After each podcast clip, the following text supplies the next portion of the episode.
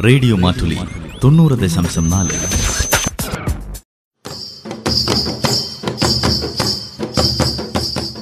വയനാടൻ മൂപ്പന്റെ കൗതുകങ്ങൾ.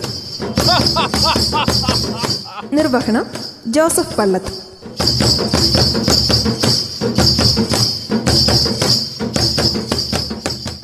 ഓ എന്റെ മൂപ്പ ഒന്ന് പതുക്കെ ഇറങ്ങ. ഇല്ലെങ്കിലേ നടു ഒളുക്കും പിന്നെ ഉളുക്കാൻ ഇതെന്നാ? റബ്ബർ കൊണ്ട് ഉണ്ടാക്കിയതാ? എന്നാ വിചാരോ?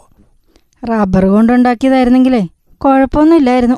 ഇതേ ബലമില്ലാത്ത എല്ലുകൊണ്ട് ഉണ്ടാക്കിയതാന്നങ്ങ് വിചാരിച്ചോ? അയ്യാ ബലമില്ലാത്തത് പോലും. വെറുതെ പറയല്ലേ? എന്നാലേ എന്തെങ്കിലും കാണിച്ചോ.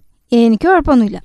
നീ കേക്കുമേ നൂറാമത്തെ ബാച്ചിലു ഒരു കീടലൻ ഡാൻസു ഏ? നൂറാമത്തെ വയസ്സിലോ? അതാരാ മൂപ്പ?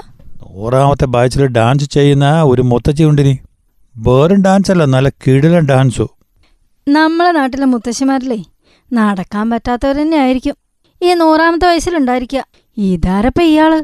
ഡിങ്കി ഫ്ലവർ എന്ന നൂറ് ബാച്ചുകാരി ഡാൻസും കളിച്ച് സന്തോഷിച്ച് ജീവിക്കണം പെണ്ണെ. ഇവരെ ചെറുപ്പം മുതൽ ഡാൻസ് കളിക്കുന്നവരായിരുന്നോ ഓപ്പാ ഇനിയില്ലാണ്ട് മൂന്നാമത്തെ ബാച്ച് മുതൽ നല്ല ഡാൻസറായിരുന്നു ഇവർ. അത് മാത്രമല്ല ലോകത്ത് പല രാജ്യങ്ങളിൽ പോയിട്ട് ഡാൻസ് ഒക്കെ ചെയ്ത ആളഞ്ചു.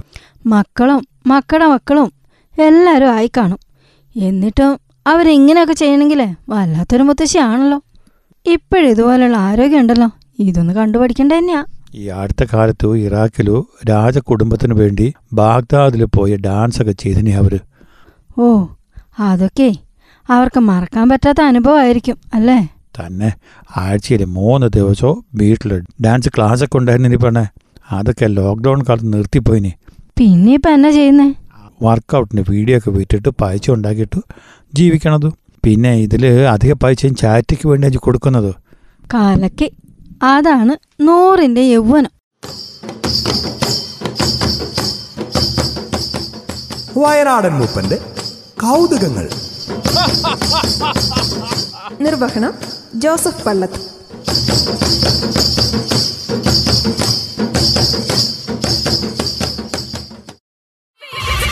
റേഡിയോ മാറ്റുലി തൊണ്ണൂറ് ദശാംശം നാല്.